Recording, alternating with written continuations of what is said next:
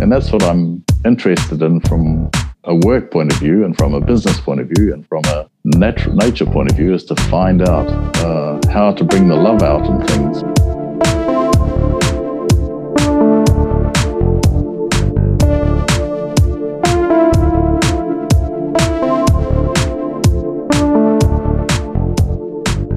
Happy New Year and welcome to the Fermenting Place podcast. Surely one of the finest podcasts produced in 2021 about wine and other drinks. I'm your host, Daniel Honan. Here, as you may well know by now, we take deep dives via casual conversation into the infinitely fascinating world of fermentative beverages. Happy New Year, everyone, and welcome to 2021, the big show, the year of the ox, an omen to be sure. What a time to be alive. We're kicking off the new year with a bit of a mind expander episode, episode 14, featuring one of the legends of the game. My guest for episode 14 of the Fermenting Place podcast is a wine grower of the highest caliber, worthy of your reverence and time, for he has a unique knack of providing incredible insight into the infinitely fascinating world of wine growing and the universe we live within more generally. James Milton is a pioneering New Zealand wine grower, an inadvertent philosopher, and a staunch advocate for biodynamic ways of farming, especially the Milton vineyards, which lie close to the coast in Gisborne on the eastern side of the North Island of Aotearoa. In episode 14 of the Fermenting Place podcast, James and I discuss the weather, artisanal training in France, the differences between intoxication and drunkenness, energy and resonance, QR codes, the interrelatedness of all things, polishing wines, bringing the love, and so much more, obviously. This is a wonderful and sometimes quite personal conversation, mind bending in parts, perhaps a little incredulous at times, but remember, a mind is like a parachute, it only works when it's open. Ultimately, this is a conversation framed by good intentions and positive energy. Now, before we get into it, let me quickly show you some reasons why, if you dig what you hear, you should consider supporting the show. Exchange a little value for value, you know? You can support the Fermenting Place podcast in 2021 and help to ensure its sustainability by becoming a Patreon subscriber over at patreon.com forward slash Honan Daniel from just five bones a month. Otherwise, why not make a one off donation via PayPal? It's quick and easy to do and will ensure the production of high quality future episodes featuring long form conversations with some of the best in the game, like James. Or if you know what you're doing, consider sending me some sats over the Bitcoin network. Every little helps. Log on to fermentingplace.com for more info on ways you can show your support for the show proper and enable and even ensure the sustainable production of quality, ground up, listener led content creation. At the very least, do me a solid and click that subscribe slash follow button like, share, or leave a comment, just so that more and more people can grow their know about how fermentative beverages like wine and other drinks are inextricably influenced by and emergent from the unique environmental and cultural circumstances of a particular place.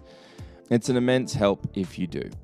Right, so with shilling and other such lead ins well behind us, please listen, like, share, subscribe, and enjoy episode 14 of the Fermenting Place podcast featuring legendary New Zealand wine grower James Milton.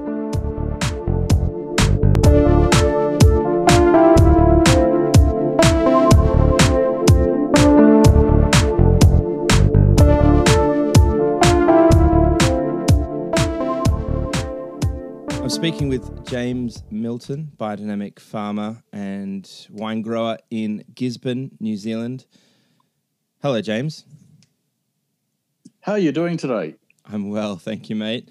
Uh, the sun is shining uh, after a week of rain, so it's it's beautiful here, gorgeous in the Hunter. So tell me what, Daniel, tell me what the temperature is. Temperature is roughly about 24 degrees, but it feels closer to 20 with the sea breeze. Yeah, nice. Yeah, yeah. And it's and it's summertime, and we have such mild conditions. It's pretty benign at the moment. This time last year, we were under a haze of smoke and watching the fires unfold, you know, right across the country, which was pretty horrific.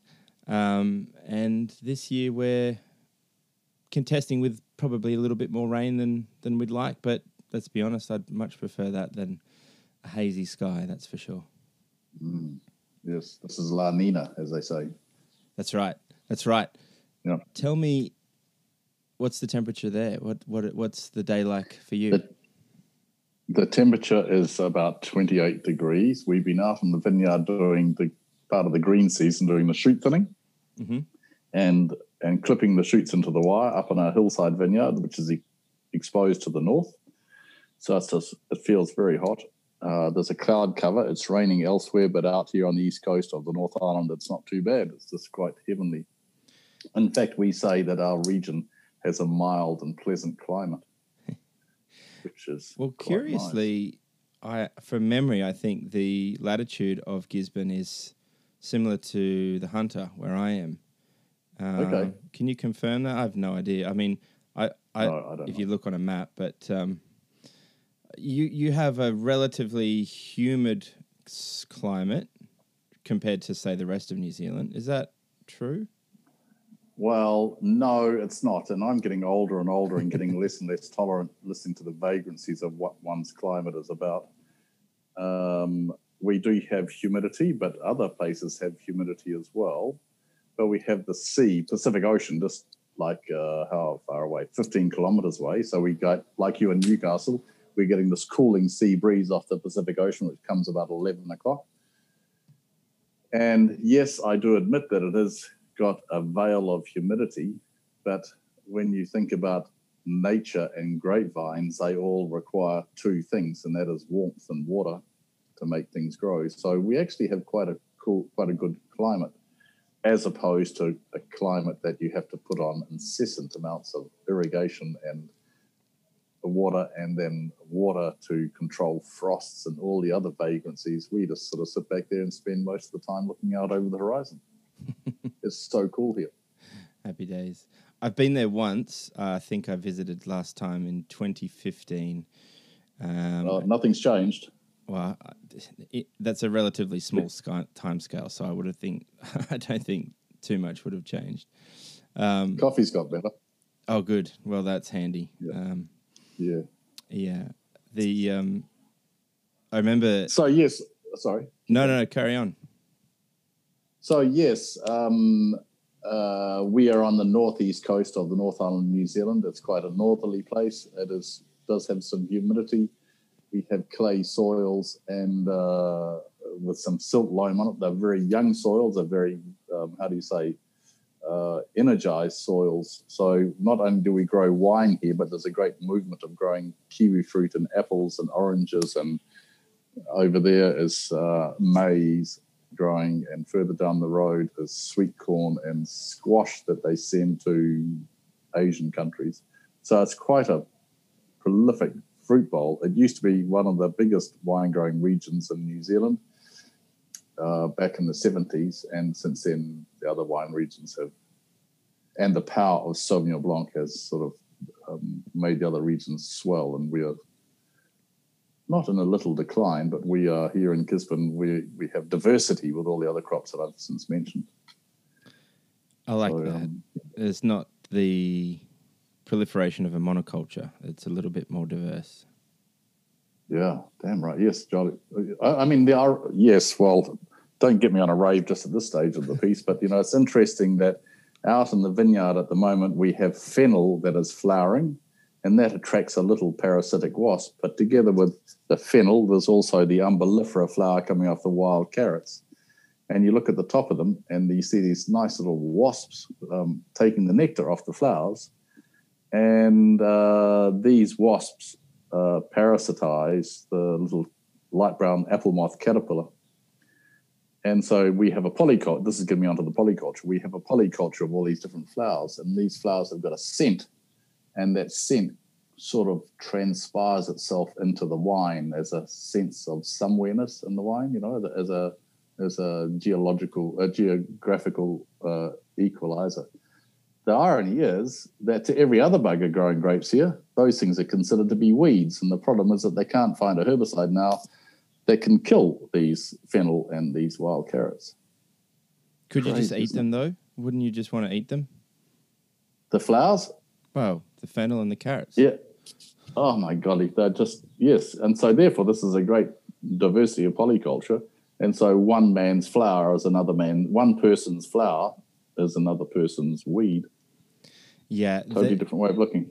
The perception um, of of what we regard as weeds versus um, you know something a bit more beneficial aesthetically. it really does come down to aesthetics and whether or not it's beautiful to look at. Observation, um, observations of nature, and the interconnectedness that is is abundant in nature is one of the core tenets of the way that you farm, isn't it? Um, you, you're sort of constantly observing the movements and the cycles and the way things are interacting yeah. within the vineyard. Yes, uh, well, I mean, we are certified organic and have been for about 35 years. And we're certified biodynamic as well with Demeter. And we've been practicing that, those two practices for about 38 years. And so by and by and by, uh, nature has sort of put its mother nature has put its hand out and and given us more information about what it is that we're trying to achieve. So therefore, growing wine 38 years without the use of herbicides and insecticides and systemic fungicides and soluble fertilizers means that we do tend to have a different look on things because and this is a really big story, but because we see the beautiful things. You know that there is this word called disease and it's interesting, this word in the English language. And you think of other words in the English language that have a dis in front of it, you know, like disappointed or dis. Dissatisfied. yeah, dissatisfied. It's, it's, it's, like a compound word, right? Yeah, yeah. That's so what we have negative. learned to do, yeah, uh, starting off in the negative. So what we've learned to do, and this is, it may sound a bit twee, but over all of these years, suddenly we've realized that the word dis we throw that away to the left and we just deal with the ease. So it actually, instead of fighting funguses in our perceived humid climate, we're actually growing the ease of the soil and the land and the plants and the animals and hopefully the people in such a way that we're trying to find tonics to feed them, all of them, good health. And therefore, we look at things differently. Like instead of looking at the weed, as I've said, we're looking at the flower and then we look at the insects, and then we look at the air around it. And then finally at nighttime, as a wine grower, when we slowly plod our weary way home, having been exhausted from the day's work, and pull open, pull out that bottle from the vineyard that we've been working in today, and you pour the la- the first little bit into the glass, and you smell, and suddenly you go, "My golly, you know what? There's a little touch of fennel in this in this uh, glass of wine. You know, mm. it's not obvious, but you can see it in a mind's eye. It's just so fantastic. Yeah, the way that it manifests itself. That that well, that's that's what everybody carries on about. That's what this podcast is, I guess, fundamentally about is fermenting place, okay. and you're essentially doing that when you when you see those things. I remember you telling me a story once of um, some blackberries. I don't know if they were growing around your vineyard or they were growing around a vineyard you used to work at in France somewhere, but there was this there was this palpable sense of blackberry in the wine, and then they they were sort of removed or something. Do you recall that story? I think off the top. Oh yeah, that was a that was a that was a there was a book called Adventures on the Wine Route by Kermit Lynch. Oh right, I've read that book. It's wonderful. And and it was centered quite a lot around Domaine Tempier in Bandol in the yeah, south of France. Yeah where they had stone walls, and on the stone walls, by and by, the blackberry had grown. And there was a sense of blackberry in the wine. And from my youthful viewpoint, I thought these cheeky buggers are actually picking blackberries and fermenting them at the same time as the grapes to get that flavor. And then it transposed that there was this interchange of aromas between the blackberries when they're flowering and the grapes when they're flowering. And that's sort of what opened my eyes up to this whole um, sense of place and this whole what you do out in the vineyard actually transposes itself into the wine. So that was Adventures on the Wine Route by Kermit Lynch. It was, mm-hmm. It's a very, very good book. Yeah, it's a beautiful book. I'm envious every time I read it, and I've read it a few times, at how wonderful his writing is, and yet it wasn't his main you know, um, profession. He, he was fundamentally importing wine back to America, but he just had this Yeah. way of, of articulating place, which, yeah, I, I, it's not beneath me to say I was jealous or am jealous of. I'd love to get Kermit on the podcast. If you're listening, Kermit, I'm I'm here. We're waiting. Listen, um, Well, actually, his son has taken over now, and uh, he's a very interesting young man. Okay. Maybe Anyway. his, his son. James, how do you cultivate that viewpoint, that observation technique? Like it's fairly unintuitive. What in your history, if you give us a brief history of your path to where you are now and, and establishing Milton and everything, I just I, I'm curious to find out how one can cultivate that sense of, of observation within nature. I know you, you would think it would be relatively intuitive when you're out farming every day, but uh, do you have to be deliberate in the way you do it, or is it sort of absorbed through uh, absorbed through osmosis? Jingos, um, how would I start this one? The simple answer is when I was seven, I wanted to grow things like vegetables. And I lived in a place that was very remote down the south, west coast of the South Island. So there wasn't wine around there at all.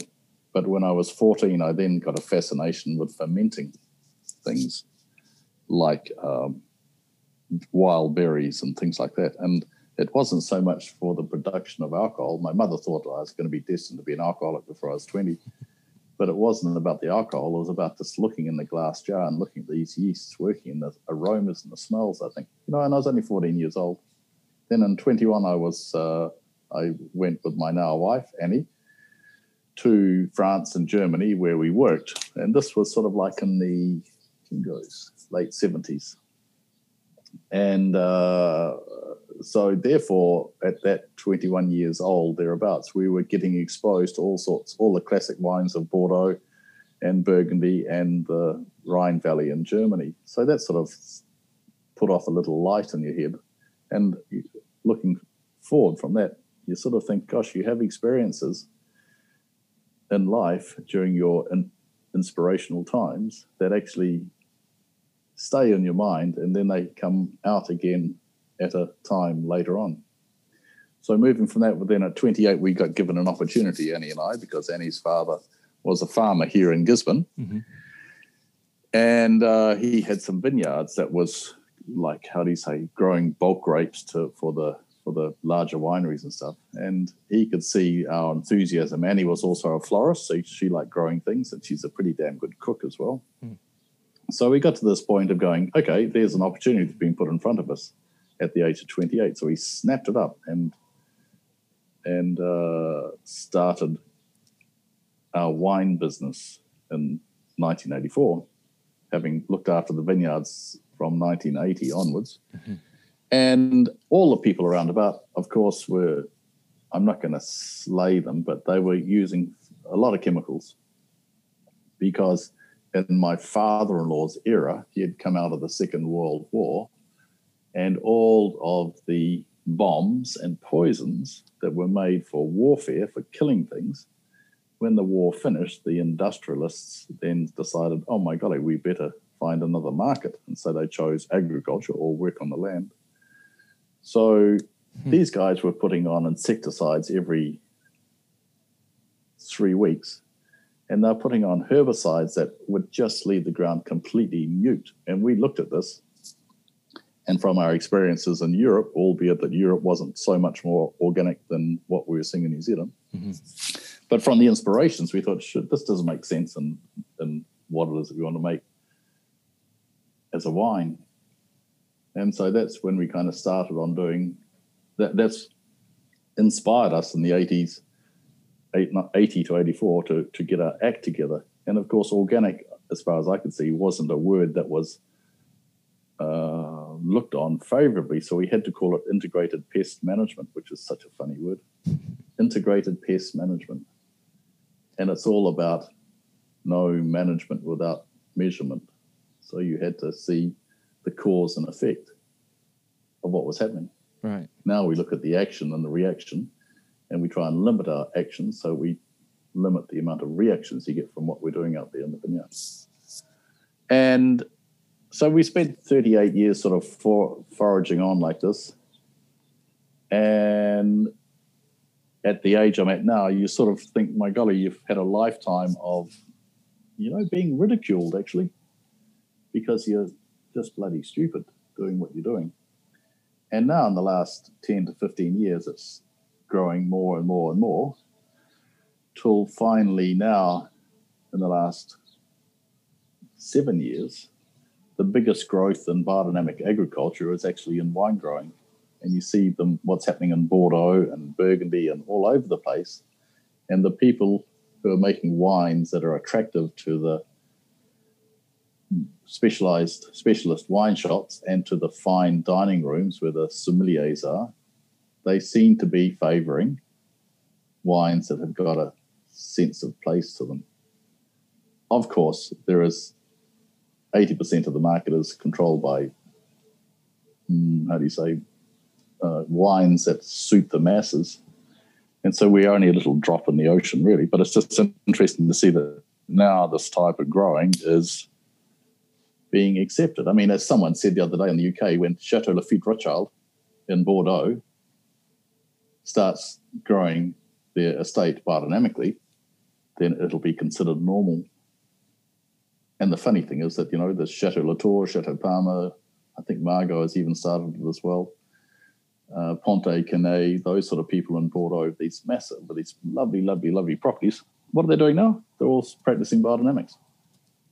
So I also think that as you're growing through these ages, you know, 7, 14, 14, 21, 21, 28, you go through the process of having an inbuilt intuition and then you set and get into the dream world where you have your imagination being stimulated and then you get into the visual world where you're getting inspired. And as i was saying like being in europe when we were 21 or thereabouts and you hear the church bells going up in the way up through the vineyards in the city of mainz or you hear the clock tower in saint-emilion and that sort of chime and that music and the scenery and the smell and the colors and the tastes they just they're so inspirational, and so that keeps coming back to you. Jinkos, that's a bit of a rave, isn't it? you know, you were saying before about in the last seven years the the the um, advance of biodynamics being taken up by you know popular wine growing operations around the world reminds me of um, a quote. I think it's by Gandhi. That's uh, something like first they ignore you, then they laugh at you, then they fight you, oh. and then you win. And yeah, I find that there's some parallels between your journey and probably many other people's journeys who were applying a biodynamic agricultural management practice to their vineyard or to their carrot farm or whatever it is that they're doing and yeah, as you said, the wine growing has sort of picked up the torch and is running with it as the standard bearer of this very old but also quite new, I guess, way of farming. What is the uh, you're you're a bit of an expert, certainly more than me on on Steiner, who was the fellow that come up with this system, but he, he kind of articulated. He didn't necessarily come up with it. It was just manifest from literally millennia of, of ways of farming, correct?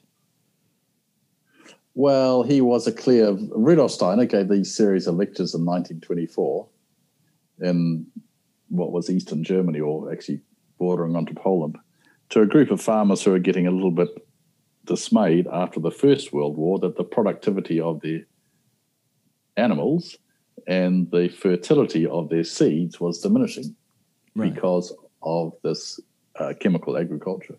So he gave these series of lectures, and he gave a lot of lectures on a lot of different subjects. He's, it's pretty amazing when you go to um, what's it called, rudolfsteineraudio.com, and he's got all his lectures there that you can, as podcasts, that you can listen to. But he wasn't necessarily talking about viticulture.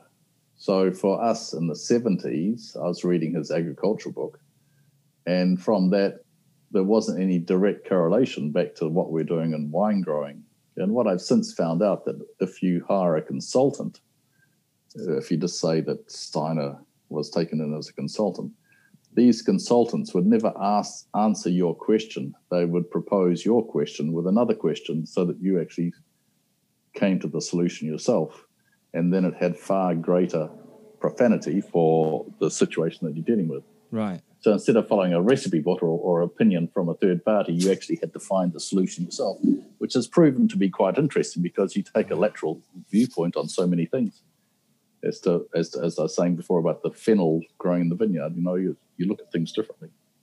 In fact, uh, so that was Steiner, and he had his, these books. We've since got French wine growers who have got some amazing books, Francois Bouchet and Pierre Masson, who have got some great books with a lot of recipes for the teas and the tisanes and the preparations and how to make the compost and how to prune your grapevines. And so there's there's quite a lot of information there now for people who want to get involved in it.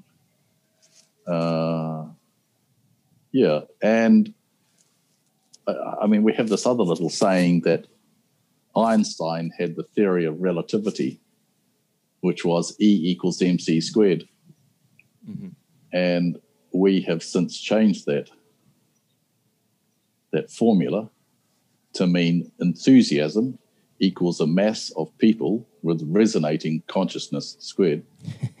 the additional word is resonance. And so, therefore, we have to find the resonance with the plants and the animals and the people to find where we have this common thread so that we can share and enjoy the information so and the fruits of our labor. Harmonize with them. Yes, which is because instead of me being the boss, uh, instead of me being the boss and going, you know, this is what you're going to do, do, do this, this, and this, it's quite good for the all the people working with you to say, yeah, well, should we? Why don't we try this or why don't we try that? At the end of the day, the decision is going to be made for the good of all. But if you don't have the people's enthusiasm, then you're totally wasting your time. You've got to. I'm a left-handed Virgo. I'm a left-handed Virgo too, so I'm a bit of a control freak, and I'm getting quite old now. Determined, rather than perhaps control freak. Um, focused. Uh, I get accused of being a control freak sometimes as well. You know, it's interesting well, this conversation having talking about something like biodynamics, right? And it's something that I've been trying to get my head around for at least, I guess, ten years now and it's super difficult to have a conversation with somebody about it who you're trying to explain what it is without going off into some realm of uh, Blair Walter once described it as Harry Potter goes farming. Um, and, you know, this kind of woo woo uh, elements to it. But when you strip some most of that away, you actually just get down to brass tacks. You get down to first principles, which is fundamentally sound approaches to interacting with the land or your place. Um, and you have to fight through, let's say, you know, some 200, 300 years of um, Newtonian, what is it called, reductionism, where yes. things are reduced to their infinitesimal little point, and then this idea of of, of modernity and um, how the sciences, as beneficial as they are, and I'm, massive advocate for, for actual science, small s science, not big S science. The idea that nature, uh, through all of its sper- experimentation over the years, kind of reduced it to this inanimate uh, cold, lifeless machine rather than um, this living, dynamic um, entity that's just a part of the, the universe, you know, let alone the world. And we are one of the manifestations of nature interacting with that dynamism, resonating, um, as opposed to being separate from it you know we we're inter interrelated, and that turns a lot of people off. And if you switch off now, that's fine. But um, uh, I feel like there's meaning if you can get beyond that and I've found in over the years quite a lot of personal meaning from interacting with wine in that way, um, understanding that it's fundamentally a part of nature as I am, and we're kind of communicating on a level that I can't even begin to comprehend, but I understand it when I smell it, see it, taste it, uh, hear it, or feel it. You know? Yeah. Yeah. So, uh, well, uh, could I add something to that? Yeah, please. And and and bouncing right forward, just to get to the point, is that how often when you take a glass of wine, and then I'll come backwards from there. How often when you take a glass of wine in your mouth and you swallow it, do you then see how long it takes for your saliva to be activated? And this is an amazing thing because starting from the top, when we have sweet, sour, salt, and astringent, and then umami. And when you put these different types of wine into your mouth and then see when your mouth waters, you can then conceptualize what sort of food you're going to eat with it through the activity of the saliva, which helps digest the food. Right. Whereas people don't ever stop and think about it. They just drink it and smell it and taste it and stuff like that. So it's kind of like you would add to it that some people drink alcohol to get or become drunk, mm-hmm. but very few people drink wine to become intoxicated. And intoxication is the joy of life music, dance, food, feel, smells, aromas. And you can become intoxicated. And we say we promote intoxication but have zero tolerance for any drunkenness hmm. Be- because idiots get drunk and uh, wonderful people become intoxicated. So, in this instance, when you look at wine on the table, or let's just say from a wine judging point of view, when you have 50 glasses of Sauvignon Blanc on the table in front of you and you've got to sort out which are the best ones, then I see people, wine judges now, pick up the glass, swirl it, look around the room, swirl it again, and then sniff it, sip it, and then spit it. And they go, yeah, that's a gold medal wine. And they give it 90, 19.5 points out of 20, you know? And I think, oh my golly, that's so, they, they haven't seen the life energy in the wine. It's too brief so I, a, a moment to be able to really comprehend what the hell they just put in their mouth.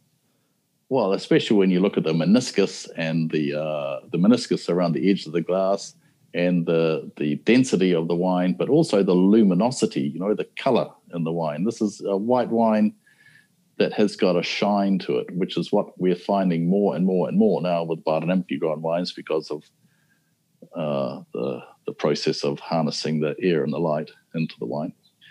And so we're, I'm trying to say to the people on the judging table now, you've got to take the glass, tilt it over, so uh, look at it, smell it, and then give it a little swirl, and then taste it. So instead of doing sniff, sip, and spit, they I'm trying to get them to do touch, pause, engage, much like a game of rugby actually.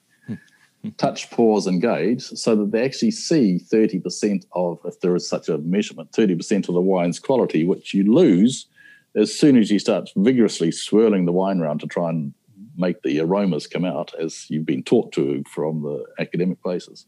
So they're losing part of this 30% of this magic that the wines have. Um, and then if Harry Potter was going to become a farmer, then we, what we do realize is that we have spring, summer, autumn, and winter. You we have earth, water, air, and light, and we have roots, leaves, flowers, and seeds. And then we have the types of personalities to go with it. And then we have the fabrics of silk, satin, linen, and lanolin. And then you can see that if you're a wine grower, there is parts of those elements that is particular to your way of growing things or making or, or producing the wine, bringing the wine into into the world. And as a result, when you see what it is particular to you, for example, grapes, wine is made from grapes, and grapes have uh, a berry with a seed inside it. So that's a fruit and a seed. And we want to have big seeds in our grapes and smaller grapes, so the surface to volume ratio of the pulp of the grape to the skin of the berry to the size of the seed is completely different to if we were an apple grower where we want to have a large fruit and a small seed. Mm-hmm. And so part of those grape, the grapes that we're growing with the larger seeds means that we get phenolic compounds coming out of the seeds and out of the skins. And what we're seeing now is that these phenolic compounds, whereby people, winemakers, would have taken find them out with casein or fish or gosh, egg whites or PVPP or something like that to take away these phenolics or the astringencies or the bitterness. Polyvinyl what we're finding now- polyprolidone. Yes. Oh, oh my golly! I just I've never seen it in my life. But um, now we don't use it. We haven't used any finings in our wine forever because we want the phenolics to be there because we found out now, and we think we understand it correctly, is that these substances are the biological antioxidants uh, to keep the wine seemingly fresh without having to rely on higher amounts of sulfur dioxide. But these uh, these phenols are actually good for your blood. They're good for your own circulation system, the same as the phenolics are good in the sap of the vine. So the whole thing goes round and round and round, and you just keep following that pathway through to what is you doing, as to whether you're growing grasses for a dairy farmer or wheat for making bread or grapes for making wine or apples for eating. And Is that complicated? retaining those phenolic compounds gives Mm. you a textural element that tends to go unnoticed. I think a lot of the time when people are tasting wine, it's something that I think about quite often. Is the textural component, and it's something something that's it's actually probably one of my favorite things about wine, second probably to aroma, but that textural quality by leaving those elements in and not fining them away, not stripping them away, not removing them, uh, adds an entirely new dimension to the wine and therefore to the pleasure that you could potentially extract from it when you're drinking it. Yeah. Well, to your to the action of saliva and to your ability to become intoxicated. Right, right. So, you know, some older wine critics who give you scores out of 100 or something like that, you know, I invariably read some of their comments and, you know, they comment that it's a little, got a little bit of bitterness or it's got a lot of bitterness and they don't give it a very good point or something like that. And I think, gosh, they, they're not even actually looking into, as you're talking about the texture of the wine, they're not looking at that sort of stuff because they consider that to be a fault or Yeah, not polished enough. Someone someone said to us once that your wines don't have polish, uh, as much polish to them. And I went, polish? I thought that was something you put on an oak table. yeah, to make it shine.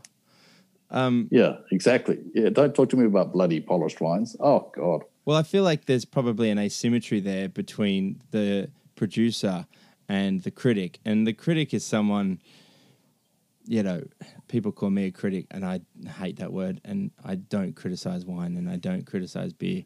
I write tasting notes often, but um, the, the, the, Actually, it's- in this modern day and age, it's called an influencer, isn't Uh, it? Hey? With a hashtag, hashtag in front of it. Yeah, God help us. Oh, that's the way it's going. I don't know. I that's a dark rabbit hole. I'm not really keen to fall down. All right, we won't go there.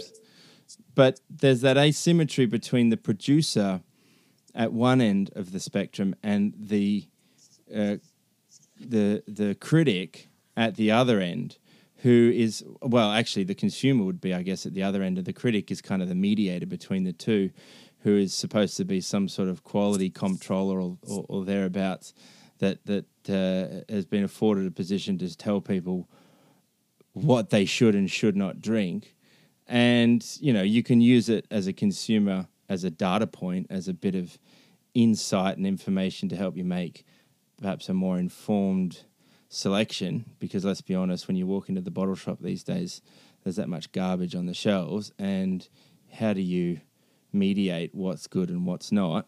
So a good story or a good tasting note can help you do that. But if that critic is not um, in tune or is not resonating with the producer Yes. and the producer's intent, then their tasting note is not going to be as um, beneficial to the end consumer as someone that perhaps is more resonant.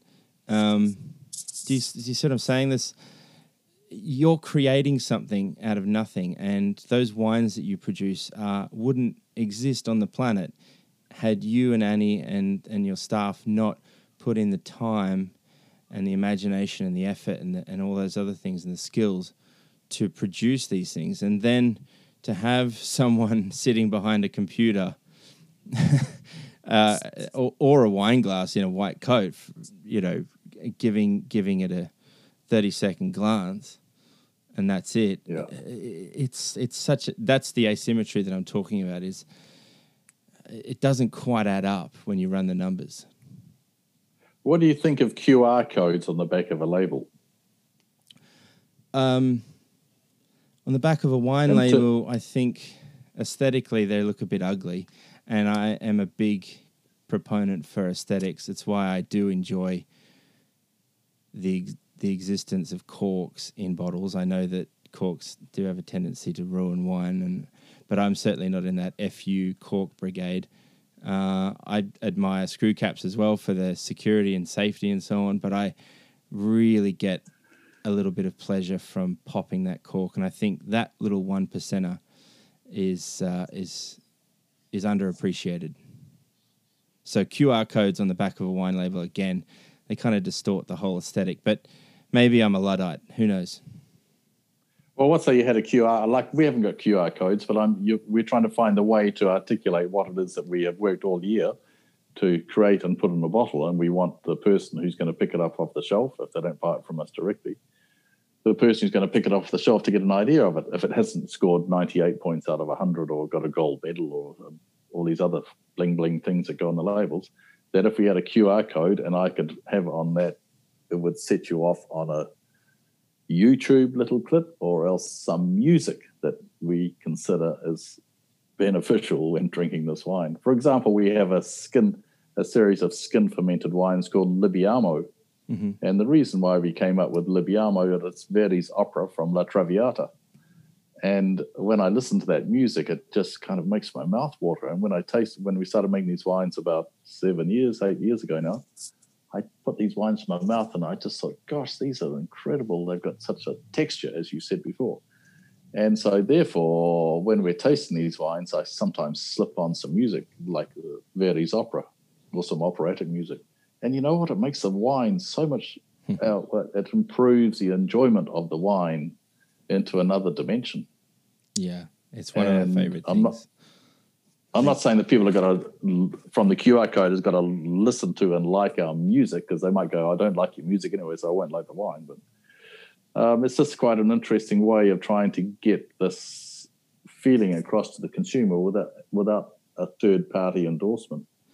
Yeah, I I, I dig that. I, I, I think that's there's some good intentions behind that. My personal experience with QR codes prior to COVID nineteen was sending and receiving satoshis or Sats um, on the Bitcoin network, but um, in terms of QR codes these days, I, I, I hate them because of the the whole COVID thing. But um, I get that. I think that's that's it's actually it's, it's, probably a pretty innovative thing now that I think about it. Um, usually, if I'm drinking a bottle of wine and I'm putting my music on, I, I, I like those unintended uh, moments when you do just resonate with a bottle, and yeah. it could be because of the company that you're keeping at that moment, or the place that you're in, or the music that's on, or a combination of all of those things. And all of a sudden, you're you're sort of awestruck, or or or or I like that word Andrew Jefford used in episode one, astonished. You're just stopped yes. for a moment and you try yeah, and unpack that moment. He's such a good writer, that man. Yeah, he's wonderful. He's wonderful. Uh, again, one of one of the the people I look up to. Wish I could write like, um, but trying to force that via a QR code. Um, my initial reaction is, you know, just from the aesthetics alone, it might not look that nice. But I mean, it's not. Who am I? Uh, I wouldn't I, listen to I. I personally think it's a. I personally think it's a load of. I I don't like it at all right. because I'm looking at the next generation now, or the younger people coming on with their fancy labels, and they're making, you know, uh, interesting wines with minimal intervention. And the Mhm. last thing you want on the back of it is a freaking QR code, or even for that matter, a barcode. Have you heard about the story with Anne Claude Leflaive at Domaine Leflaive in Burgundy, where she had barcodes on some labels and no barcodes on the other labels? Right. and she was farming she they're farming biodynamically of course and they're looking biodynamically looking at the bio life dynamic energy so therefore the life energy of the wines that they're producing and they did sensitive crystallization or a form of chromatography of the wines to see whether the whoa, without getting too far out there to see whether the life energy was harmonizing or Mhm. not. This so is the chromatography The, the, the there's sort of shapes discern discernible shapes within the liquid that then there's sort of yes they're like fractal patterns. Yes, yes. So she had some the same wine. Some wines had a barcode on, some wines didn't, and so she scanned the bar. She crystal uh, did chromatography on the first wine without the barcode. Then the same wine from another bottle, of course, but the same wine with the barcode on it. She then scanned the barcode as one would in a retail outlet, and did chromatography on that same wine, and it was a completely different picture. So you think then if you on some of our our highest quality wines, we don't have any barcodes on them because we don't want to have what is the light infrared light coming through it. That yeah, that Um, infrared laser sort of thing. Yeah. yeah, we, we don't want that coming into it, and therefore I'm going right back to this QR code. Do we really want that energy coming through the wine as well? I mean, for goodness sake, the dear our dear friends in the Adelaide Hills, um, where my daughter Monique lives with her partner Tim and grandson, who I haven't seen for a year, um, Felix. Yeah. uh, up in the Adelaide Hills there. They, Manon. Incredible. Manon, ones. yes. Wow. Oh gosh, aren't they just? They're so Mhm. They're so zesty. They're so They're delicious. oh energetic. But um, what was we talking about? Well, that's right. Uh, it's maybe a bit too far out there. I don't know, but the fact of the matter of writing "I love you" on the inside of the label, so that the wine sees can read your intention about how you're feeling about it, and that it actually the wine resonates with this in a harmonious way that's pretty far out, isn't it? Imagine getting a label like that, looking at the bottle and seeing this writing on the inside of the bottle, communicating to the wine inside. Oh, Why not? Communicating to the person that's drinking it. I, it's all about intentions. I think intentions and incentives are incredibly important and foundational for uh, conducting oneself in the world and being in the world. But yeah, I liked. Uh, I opened up a bottle of Gareth Belton's uh, wine from the Adelaide Hills as well, Gentlefolk, um, and it just said "Let's dance" on the cork, yes, and that just made me yes, smile.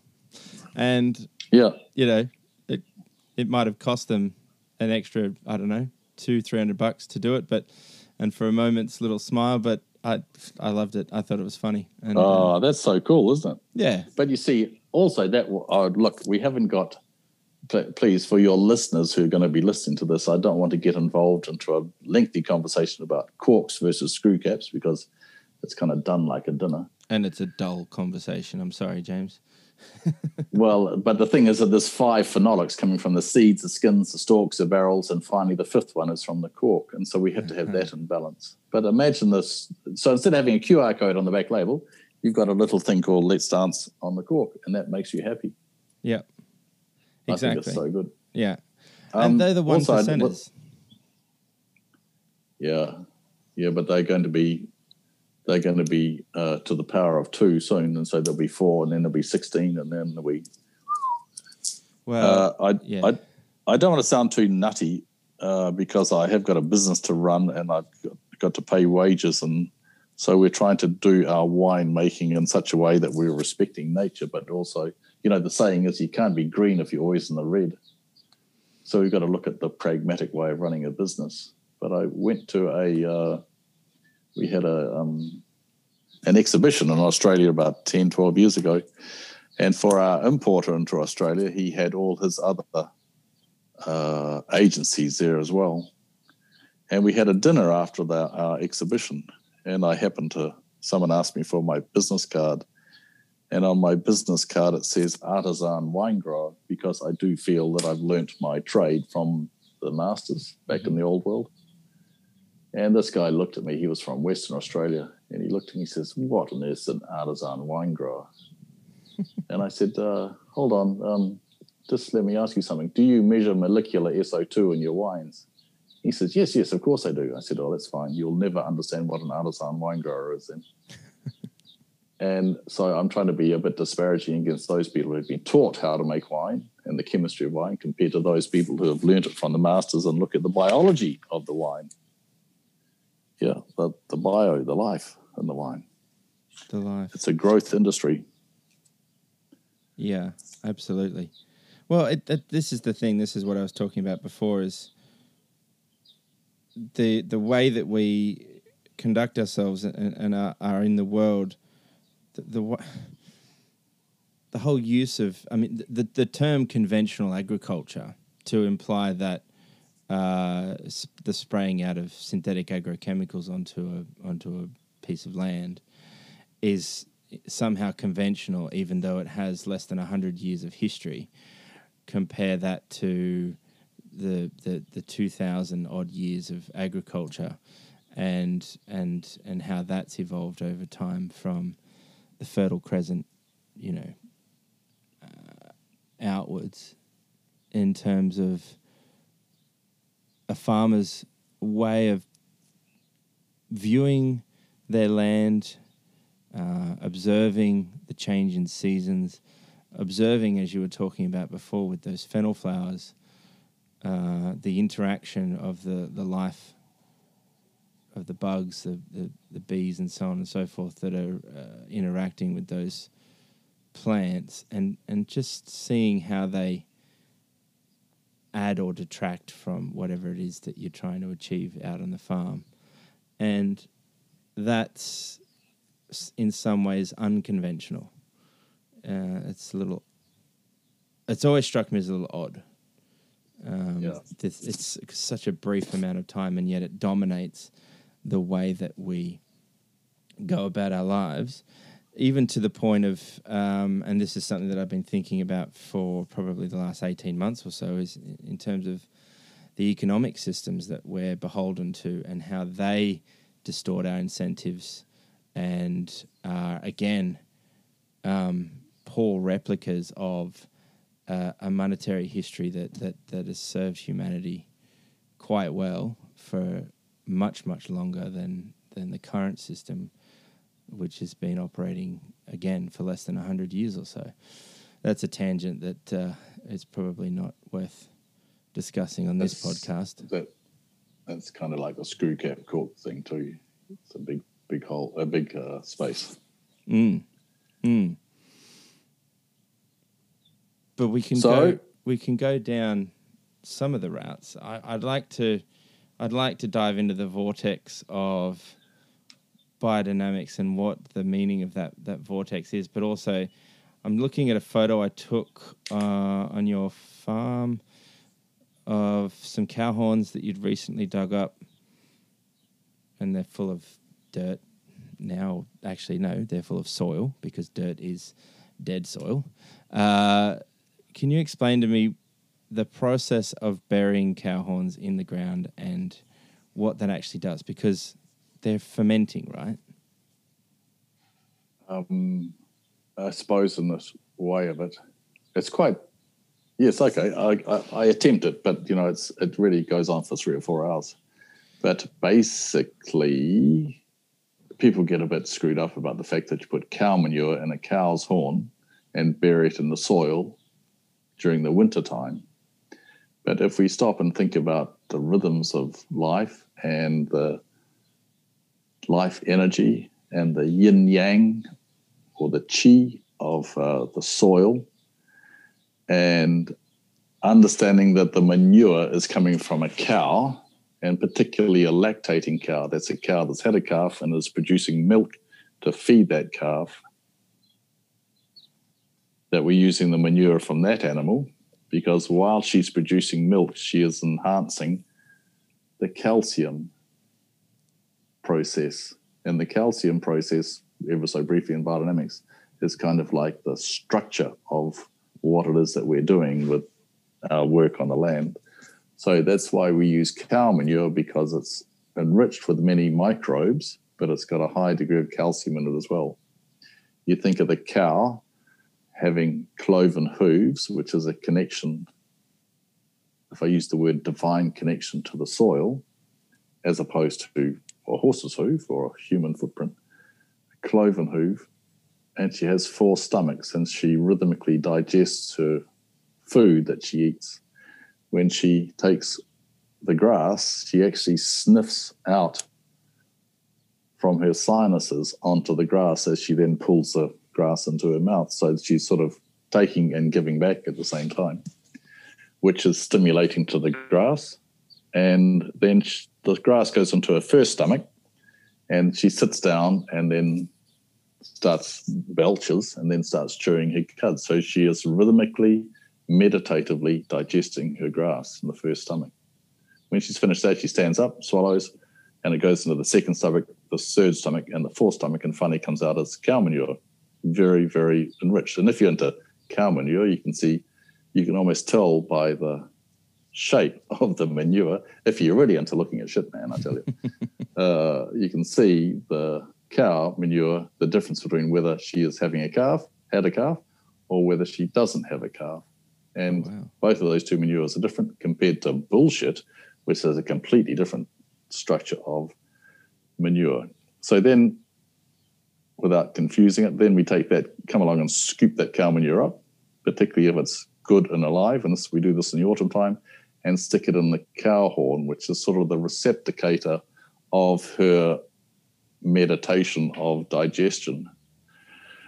Uh, there could be some comment that it is also the cow horn is also in a spiral or like a vortex, so mm-hmm. that it's got a rhythm going out to the heavens and coming back in again and that when you put it in the soil, you have it facing upwards, like we are, we have our cow horns facing upwards, and particularly to the north, and we bury them under about thirty centimeters of soil. Right, and they, as you said, ferment in that cow's horn, and you and you do that from for six months, mm-hmm. and you try and do it when the moon is in an Earth sign and in the descending period. So you know that's a twenty-eight day cycle that quite a lot of your listeners will be familiar with uh, we do it in the right rhythm.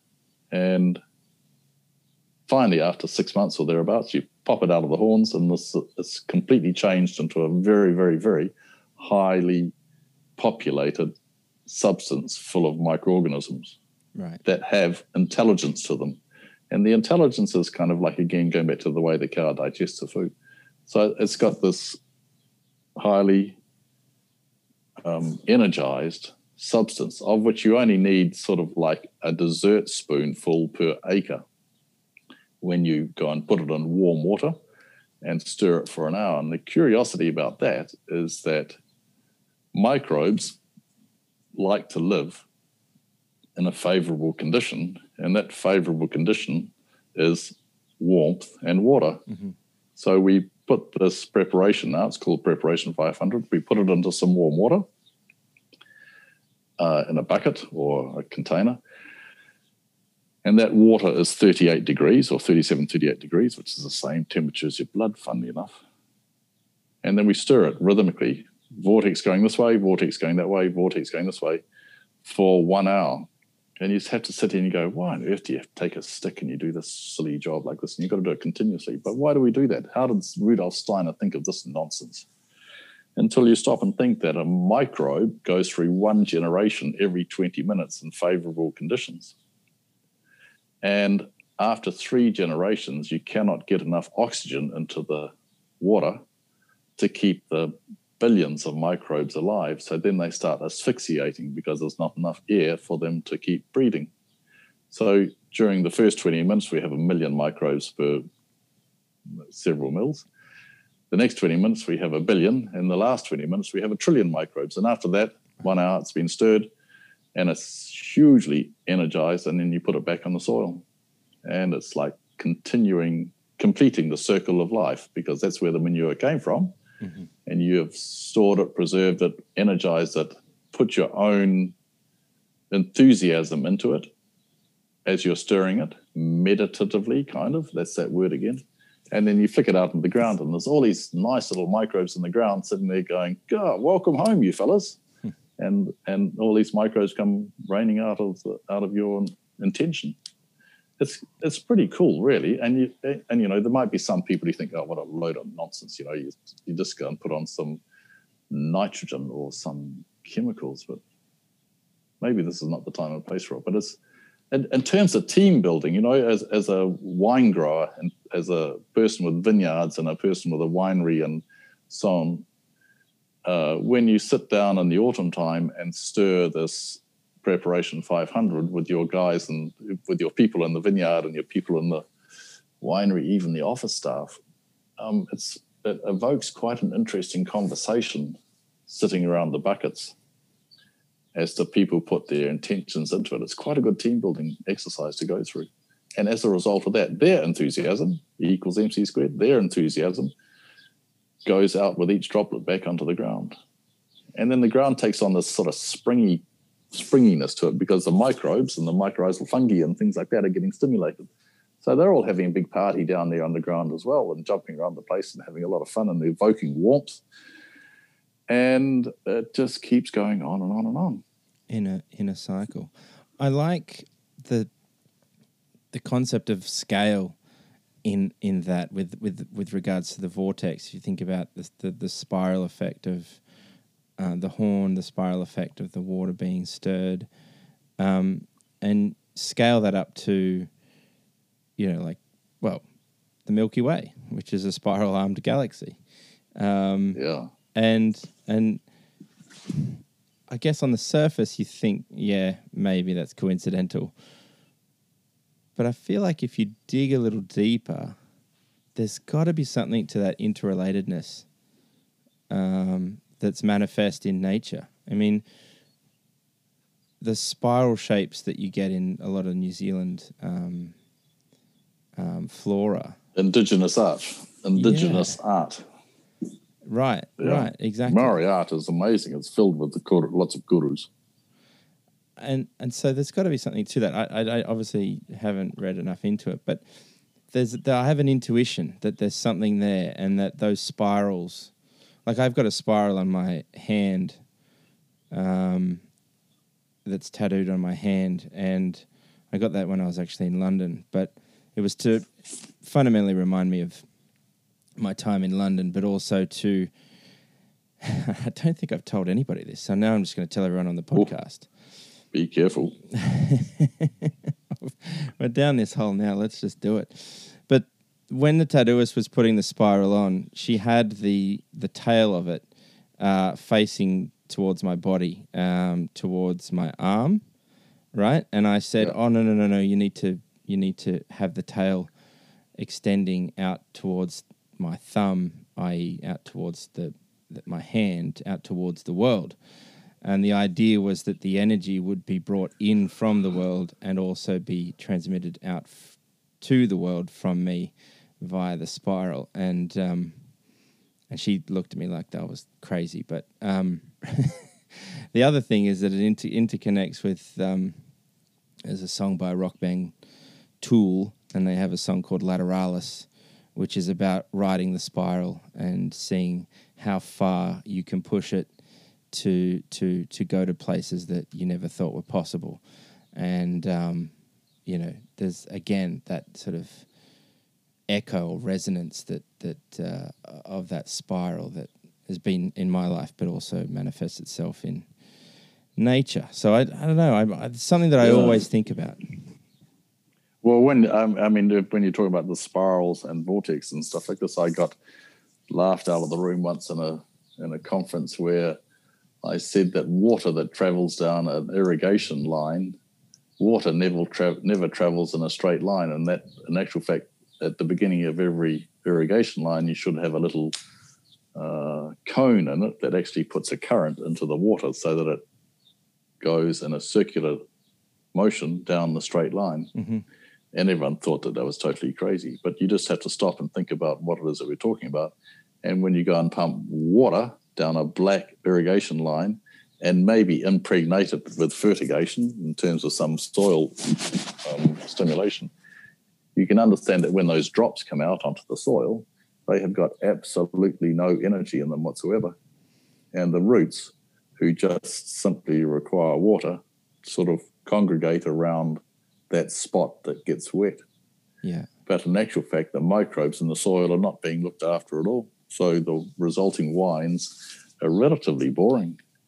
You know, when you watch water running down a stream or a river and it bangs up against the rocks and or, or, or, comes in, the tide comes in and out at, at, like a breakwall or something like that, and in and around the rocks, spirals and vortexes appear as the water swirls in the yeah. in the water, and that just happens naturally as well. I, it's one of my favorite things to do out on the breakwall here in Newcastle. Nobby's just sit and watch that for twenty minutes or something, and not think about anything else. Um, but again, that that spiral manifestation, and and and and the fact that it happens at scale, like like a fractal, you know, like that Mandelbrot.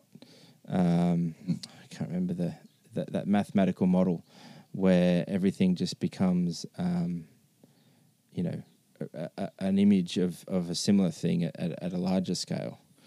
Um, yes. You know, and there's but these things happen that. naturally. Right. Exactly. Exactly. And so this is kind of what I was saying before about that that that, that sort of that phenomena exists in the world, provided you're attuned to it or at least willing to to to receive it. And the the the way that we've been taught to think about the world over the last hundred years or so is almost the antithesis of that, and it's stripped away all of the the meaning that you can sort of find in life, and I don't know. I, f- I feel like on the other side of that somewhere is uh, is is um, a sense of ritual and tradition and like a belief system that that kind of centers you and, and enables you to be more attuned with the world or something. Again, I'm sounding super woo woo. I knew I would do this when I spoke to you, James, but you know, uh, I try and be as, as calculated as the next person, but it doesn't give me any sense of joy and pleasure. I, I get joy and pleasure from thinking about those things and, and finding the resonance as you as you were talking about before uh, between these unconnected on a, on a superficial level, unconnected phenomena, but uh, actually, when you look a little deeper, incredibly interconnected. Mm. Well, um, we, we do get some people who want to come and work here in this lovely wine region. And I I ask the people, like we get interns coming from all over the world wanting to come and work on a wine estate like this. And I asked them three questions. And the three questions are Can you cook? What music do you like? And what's your star sign? Hmm. And some people, particularly some European people, are curious as to why on earth I want to know what their star sign is because nobody has ever asked them that before. And my comment to them is I want to know who you are and what your energy is and what your aspirations are and what, and what your artistic ability is from the food or the music, something like that, so that we can actually work together in harmony. And I found that interesting this season with the COVID situation is this whole word mindfulness should be coming into it more and more and more.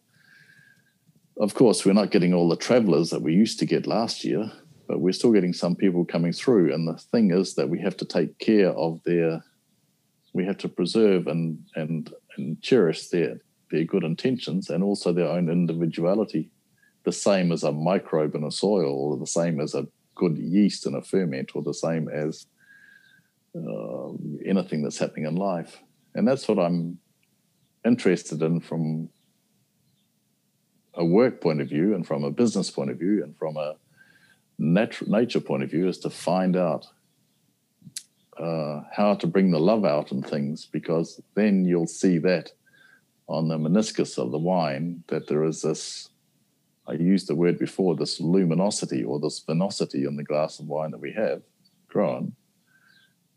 and it contains all of this energy from the people who are working out in the vineyard and in the winery and stuff. And also squares, you know, you don't when you have a right angle corner, fluid doesn't really like to flow in a right angle into the corner of a right angle because mm-hmm. it likes to go around in circles, which I suppose is why we put wine in barrels and why wine that is fermented in square tanks, I think they call them Pinot pots or something like that. There's this dead energy that is in the corner of every tank like that. And you can see that in the taste of the wine. You know, it tastes different. Yeah. James, I want to ask you a quick fire series of questions to wrap up the conversation. Yeah, because um, I've got to get back out to the bloody vineyard. Christmas is coming pretty soon, and I've got to get out there and sh- finish this work off. Exactly. I, I don't want to. You, you've you've lent me far enough, m- more time than I, I deserve, and uh, and uh, I need to. You, you need to get back out to the to the site. So, with that in mind, what's your star sign? I'm a Virgo. Okay. And I'm left-handed. And you're left-handed. Now, for those of us not uh, au fait with, with astrology, what does that indicate? I'm an Earth sign. So there's four, there's uh, twelve constellations or twelve signs, and three of those are associated with Earth or water or air or fire. So you can see the different temperaments. The same as when you read a children's book like Winnie the Pooh or The Wizard of Oz or Finding Nemo or any of these books, there's always four different characters in hmm. each of those stories that stimulate the person who's reading. They can resonate with the person who's reading. Next question. What do you least love about wine? Oh, what do you least love? That's sort of funny, isn't it? Uh, those wines that make you sneeze. What do you most love about wine? The wines that make you go, mmm. Excellent. The wines that, you know, what was that point that Andrew Jefford said? Astonishing. Said? The wine, the wines that leave you in a sense of astonishment. Mm, mm. What's one word to describe what you do? Um, one word to describe what we do uh, satisfaction. Okay. Think of a favorite album or piece of music. What is it, and what do you love about it? The music that I like most, and my wife and my family chastise me for it, is this series of music coming from the Buddha Bar collection of music and what I like about it is it's got this ethereal little chant to it, which puts you into the dream world where you can manifest your thoughts in a constructive and organized manner.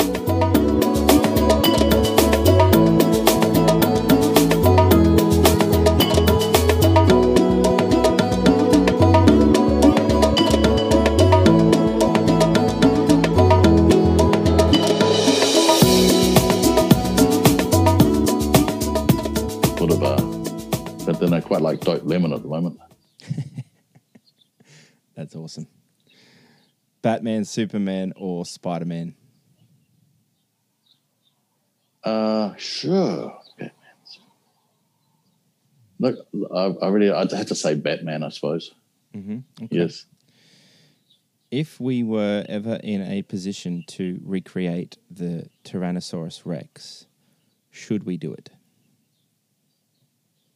Uh, if we keep doing what we're doing, we most probably will have to.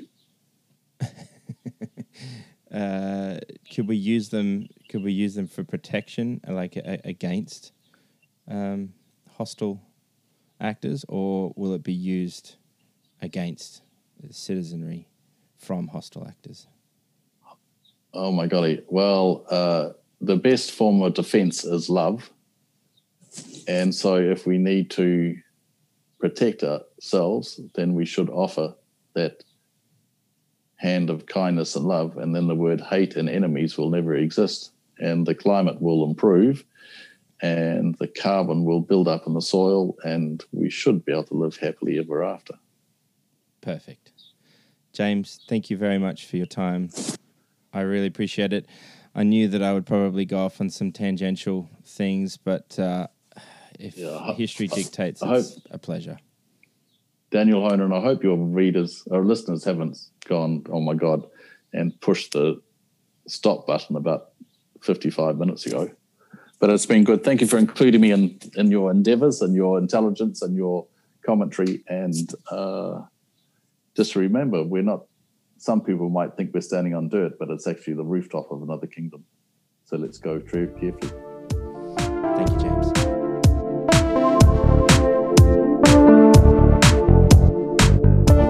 Episode 14 done.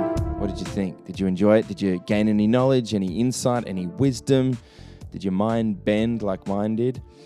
I was uh, a little bit personal in the few moments there, especially with the anecdote about the tattoo. Anyway, let me know. Leave a comment if you're using Apple Podcasts or SoundCloud. Otherwise, you can tweet me on Twitter or tag me on Instagram at Fermenting Place, or simply say hello and give me a guest suggestion via email hello at fermentingplace.com. Okay, that's enough from me for now. I've got a big episode coming up. But until then, take care out there. Don't forget to eat, drink, and be merry. And I'll speak with you next time on the Fermenting Place podcast.